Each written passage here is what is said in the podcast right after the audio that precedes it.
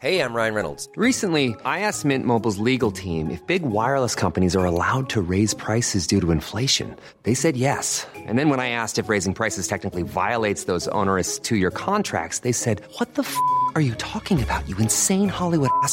So to recap, we're cutting the price of Mint Unlimited from $30 a month to just $15 a month. Give it a try at mintmobile.com slash switch. $45 upfront for three months plus taxes and fees. Promo rate for new customers for limited time. Unlimited more than 40 gigabytes per month. Slows. Full terms at mintmobile.com. Hello? Hello? Podcast Network Asia. Network Asia. Isang paalaala, ang susunod na kabanata ay naglalaman ng mga salita at pahayag na maaaring magdulot ng takot, pangamba at pagkabahala sa mga nakikinig, lalo na sa mas nakababatang gulang. Huwag magpatuloy kung kinakailangan.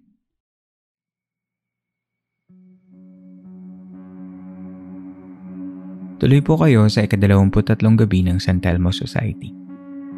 Kumusta po kayong lahat? Sana ay napapakinggan ninyo ang episode na ito sa maayos na kalagayan.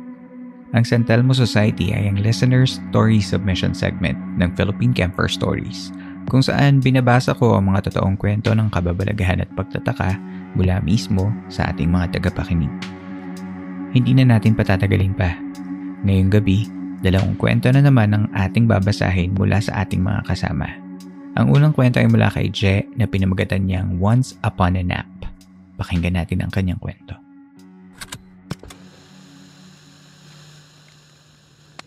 Hello, Philippine Camper Stories. I've been a listener of this podcast for a long time now. Pero ngayon lang ako nag-decide na mag-email sa inyo.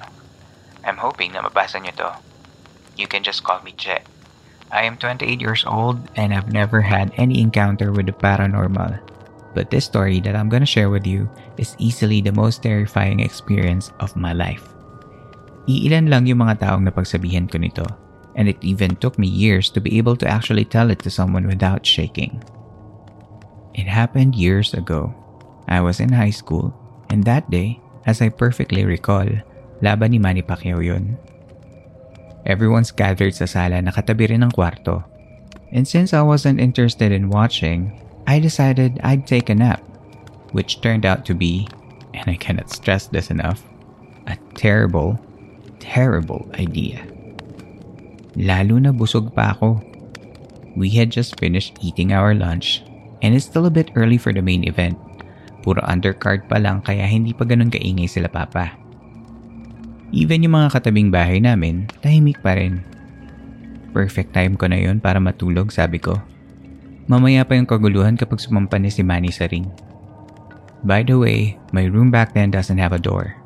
Manipis na curtain lang at yung malaking tukador na nagsisilbing harang ng mismong kwarto. Ginagawa pa kasi yung bahay namin nun. Only a few minutes after my head hit the pillow, I drifted off to sleep. What I thought would be just a normal afternoon nap turned out to be the scariest thing that ever happened to me. Mababaw pa lang yung tulog ko nun.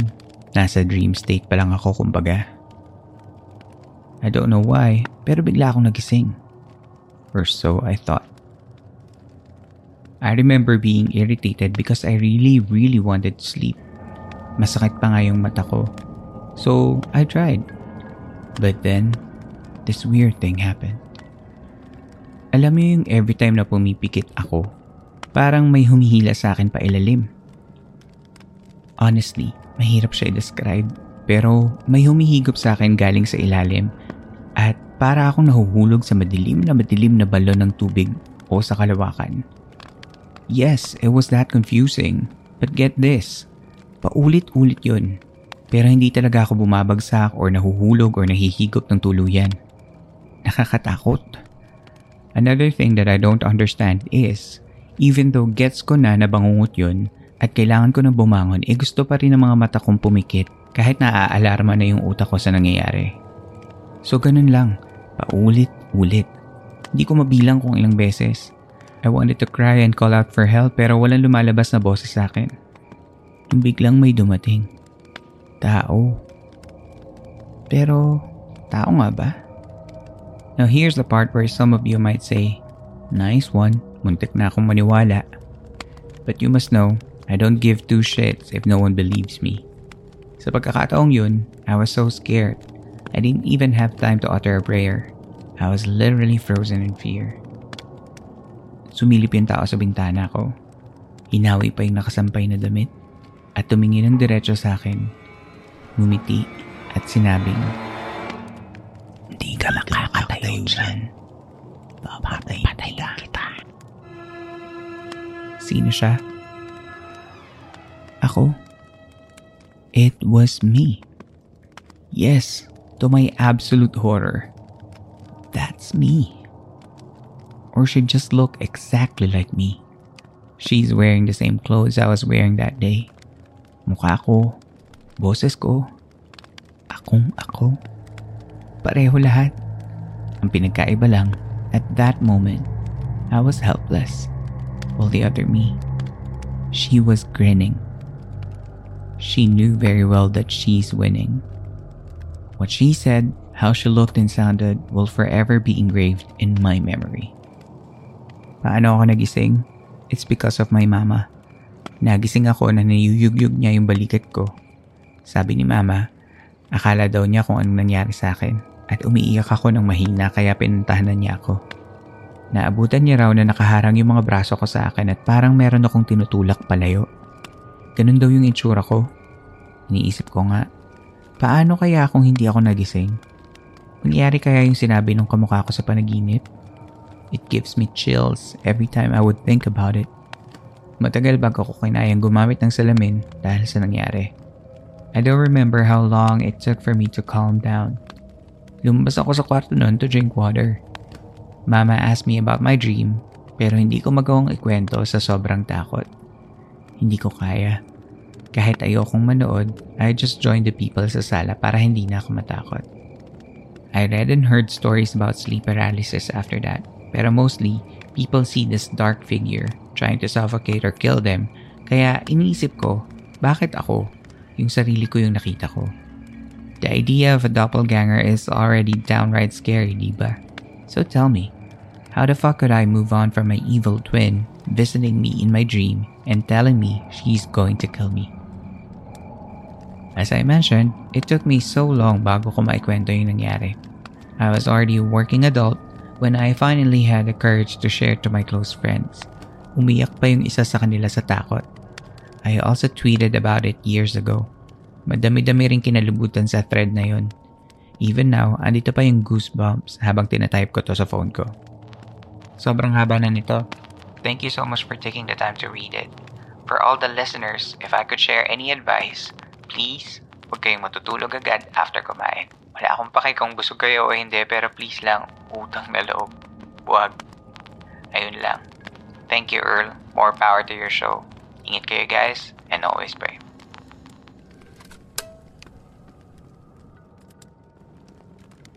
Hello, Jet. Thank you very much for sharing that creepy story.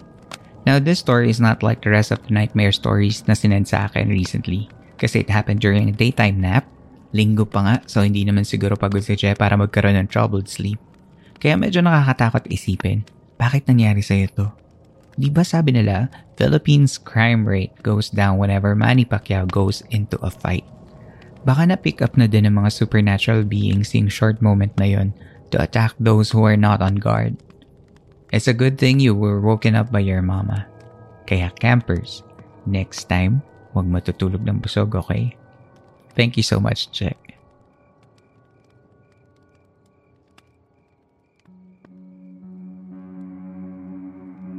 Tigil muna sa kwentuhan, magbabalik ang Philippine Camper Stories matapos lamang ang ilang saglit.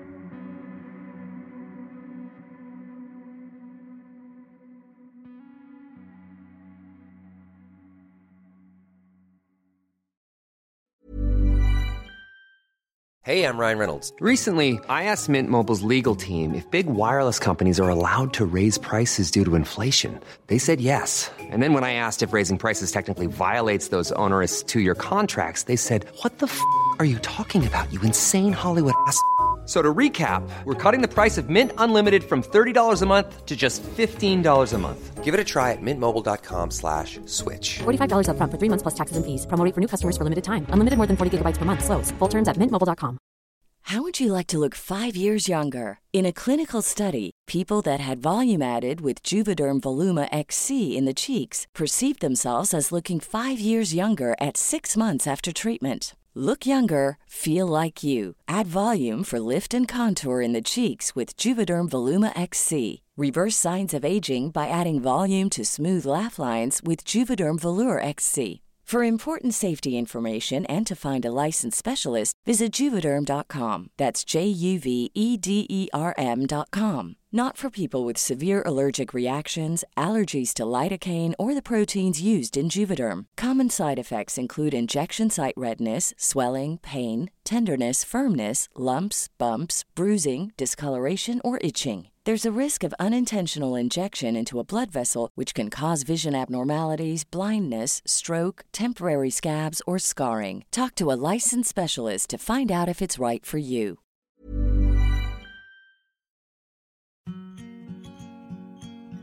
Hi, it's Earl from Philippine Camper Stories podcast. If your dogs could talk, what do you think would they say? Mom, can you please give me a belly rub again?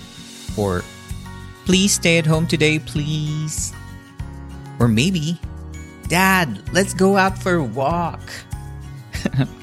I'm sure there's a lot of things they would say if they can speak for themselves. But it actually only says one thing. Thank you for always spending time with me. And time is something we wish we can give to our dog best friends. Dr. Sheba provides holistic dog wellness and focuses on the physical and mental health and well being of our dogs. Their supplements include Happy Tummy for good digestion and healthy stomach. Jolly Joints ensure support for their hips, joints, bones, and muscles. And Silky Fur so they can get that healthy, shiny coat.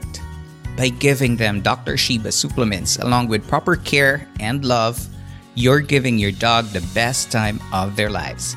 And that's being healthy and being happy with you. Go to this episode's notes and get 15% discount on their products by using our link. Don't forget to share the link to your other friends who are fur parents too.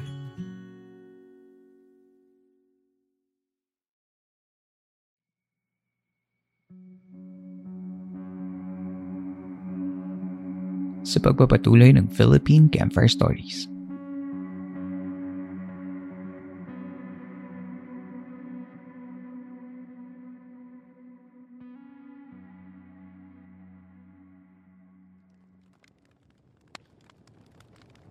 Summertime is in the air, and what better way to spend the hot days than to go to the beach and have a great time? Pero anong gagawin ninyo kapag lumubog na ang araw at binabalot na ng katahimikan ng isla? Yan ang nangyari sa susunod na kwento natin mula kay Jerwin na pinamagatan niyang After Party. Pakinggan natin ang kanyang kwento. Hi Earl, this story was shared to us by our professor in 2004 when I was still studying at a university here in Iloilo. During that time, we were working on some scripts for our video documentary project for his subject. During our break time, he asked if any of us have been to Boracay, and if we haven't, we should check out the nightlife and parties there during the peak season.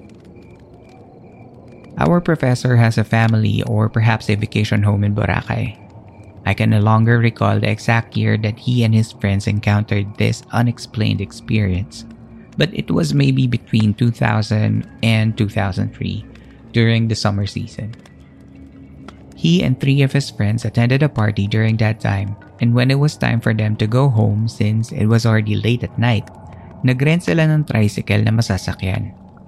From what I can recall, one of his friends who was with them was drunk. Nakakita naman sila ng tricycle na pwedeng masakyan pa uwi. Though it was hard to see the road that time na kahit may buwan, there was an overcast kaya hindi ganong kaliwanag yung paligid sa gabi while they were traveling going home. Habang nagbabiyahe, they were rowdy, cracking jokes and laughing out loud since nakainom sila.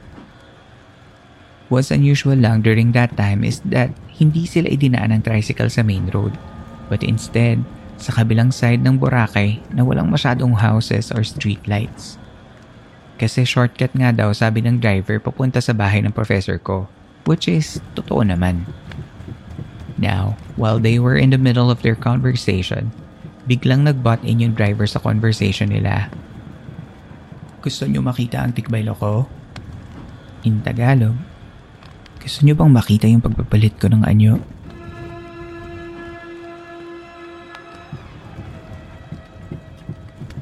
After hearing that from the driver, the entire group was dead silent for a moment. Kasi nga, bakit biglang eksena si Kuya Driver sa conversation nila? Then my professor's drunk friend made a joke saying, Sige Abinong, ano na siya ang tigbaylo mo how? Pakita abi sa amon? Which translated to, Sige nga kuya, ano ba yung tigbaliw mo? Ipakita mo nga sa amin. While my professor and the rest of his friends nervously laughed at what their friend said, at the same time they tried to shrug off the weirdness of the driver's question. Their friend uttered another statement like egging the driver to show his tigbaylo or shape shifting, while the rest of the group was telling their drunk friend to keep it to himself kasi nga lasing na siya. In my professor's case and the other two of his friends, they know na nakainom sila. They're still sober. Oddly enough, the driver responded, Sige, karon dugay-dugay. Makita niyo kit. In Tagalog, Sige, mamayang konti makikita niyo. That totally spooked my professor and the rest of his friends kasi nga naman, parang ano ba yung pinagsasabi ng driver na to? Tinatakot ba niya sila? Save for my professor's drunk friend na tatawa-tawa lang kasi thought it was still a joke. Pero yung professor ko and his friends were sobrang kinakabahan na sa kung ano yung pwedeng mangyari. Like, seriously, if something straight from an aswang movie is going to happen to them, anong gagawin nila since hindi naman ganong kaliwanag yung surrounding and wala pang masyadong kabahayan? But in this time and age, it's impossible that an aswang an old wives' tale, would exist. That perhaps may be the longest 30 minutes of their lives. But finally, nakarating na din sila sa labas ng gate ng bahay nila. Pagkababa nila ng tricycle, inalalaya ng isang friend ng professor ko yung drunk friend nila papunta at papasok ng gate while my professor and his other friends stayed a little bit behind kasi magbabayad pa ng pamasahe sa nirent nilang tricycle. It was then when my professor noticed upon handing the fare to the driver na nagre-reflect or kumikislap yung mata ng driver. Alam mo ba yung mata ng pusa or ng aso sa dilim kapag tinamaan ng ilaw? Parang ganun daw. Pero nakangiti lang din sa kanila yung driver. Yung ngiting parang nakakaloko.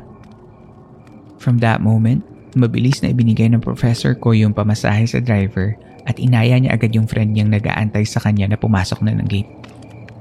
What's weird was that while nagmamadali silang maglakad papunta sa gate, hindi umaalis yung tricycle. Indramdam nilang parang minamatsyagan at tinitingnan lang sila ng driver. Hindi makapag-usap yung professor and yung friend niya that time kasi pareho na rin silang kabado at takot. Nang malapit na sila sa gate bago sila pumasok ay napalingon pareho sa kinaroroonan ng driver. Nakababa na ito at nakatayo sa tabi ng tricycle pero nakatingin pa rin at hindi kumukurap. He still had that glassy eyes na kumikislap sa dilim. Pero this time, nakanganga na yung bibig ng driver. Basta, bukang-buka daw yung bibig na parang sa ahas. At nakita pa nila yung pagtulo ng laway nito. Ang laki daw ng mga ngipin niya, pero hindi na confirm ng professor ko if pangil ba yung nakita nila. Add to that is yung mukha naman daw ng driver is parang kandila daw na natutunaw. From there, tumakbo na papasok ng gate yung professor ko and yung friend niya. Nung nasa loob na sila ng bahay, pagkatapos nilang malock yung door, tsaka naman sila may narinig na parang may kung anong naglalakad sa ibabaw ng bubong. Followed by a sound na parang inahing manok na naghahanap ng sisiw. Here and panay, aside from the usual sound of tik-tik, a sure indicator na merong aswang sa paligid is when you hear that sound ng parang inahin sa kailaliman ng gabi and tigtalambo. Narinig lang nila yung sound ng papaalis na tricycle at tumahimik na yung paligid sa labas ng bahay. Natulog ng magkakasama sa iisang kwarto that night yung professor ko and his friends. And that incident is something they would still talk about after it happened. It was indeed one hell of an after party. Hello, Jerwin. Salamat sa pananakot mo sa akin at sa lahat ng mga magbabakasyon sa beaches ngayong summer ha. This is by far one of the scariest stories I have received from the San Telmo Society. Whenever I read a story kasi, I internalize and put myself in the storyteller's shoes. Sa kwentong ito, yung professor mo na nagbabakasyon lang naman sa Boracay, nakainom, medyo loose at hindi alerto, na sumakay sa tricycle tapos idinaan sa madilim na bahagi ng isla. Nako po. This is straight out of a horror movie. Now, just to share with you a part of the email sent by Jerwin. Such term na tigbaylo in Hiligaynon is only used to describe aswang when it shape-shifts during tigtalambo or yung pagtubo ng labong or bamboo shoots. It is believed here in the island of Panay that during tigtalambo, which incidentally happens during nights of summer season, is also the same time the aswangs, especially the bagong yanggao, would come out to shapeshift and even hunt. According to the Ilonggo stories, it's because of the bamboo shoots, kirok, or tiny splinters or fine hairs, makes it itchy for the aswangs, which trigger them to come out and shapeshift during such season. So, tigtalambo is an actual season pala kung kailan may bagong tambo o labong, yung new bamboo. I searched around the interwebs and found that many aswang stories are linked to tigtalambo nga. Siyempre, as your resident camp master, parang kailangan ko pang damihan ng kawayan dito sa camp. Baka may aswang sa inyo campers ha. Huwag niyong kainin ng mga kapwa campers niyo, okay? Um, siguro kainin niyo with consent. Hindi, I'm just joking. Kinabahan kasi ako sa story ni Sherwin. I am deeply fascinated with the idea of Tigtalambo season. Parang Tigtalambo of the aswangs is like the full moon of the werewolves. Bakit kayo natitrigger mga aswang to hunt kapag may bagong tubong labong? The only connection I can think of is the kawayan is one of the primary weapons na ginagamit daw against sa mga aswang. Kailangan saksakin sa likuran ang aswang gamit ang pinatalim na kawayan upang mapatay ito. Baka may trigger sa mga aswang ang pagtubo ng mga bagong kawayan, knowing that this is one of the primeval resources to destroy an aswang. I love a good aswang story. Thank you again, Jerwin.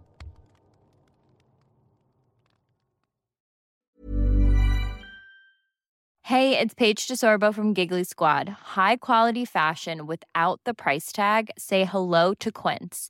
I'm snagging high-end essentials like cozy cashmere sweaters, sleek leather jackets, fine jewelry, and so much more. With Quince being 50 to 80% less than similar brands.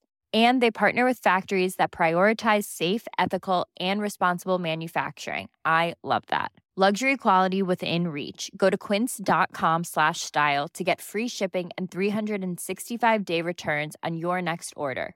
Quince.com slash style.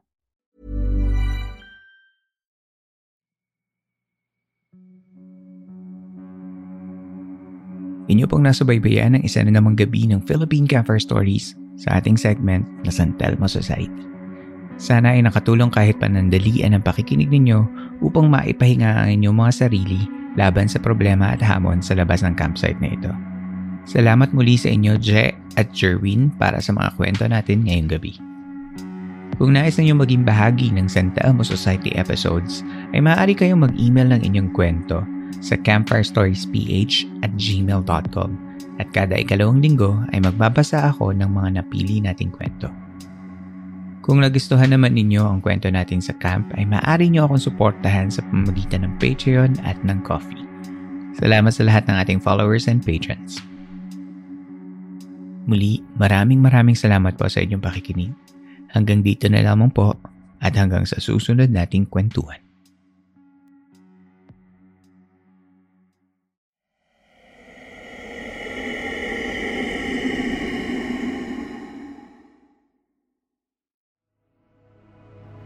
This podcast episode is based on or is inspired by true events.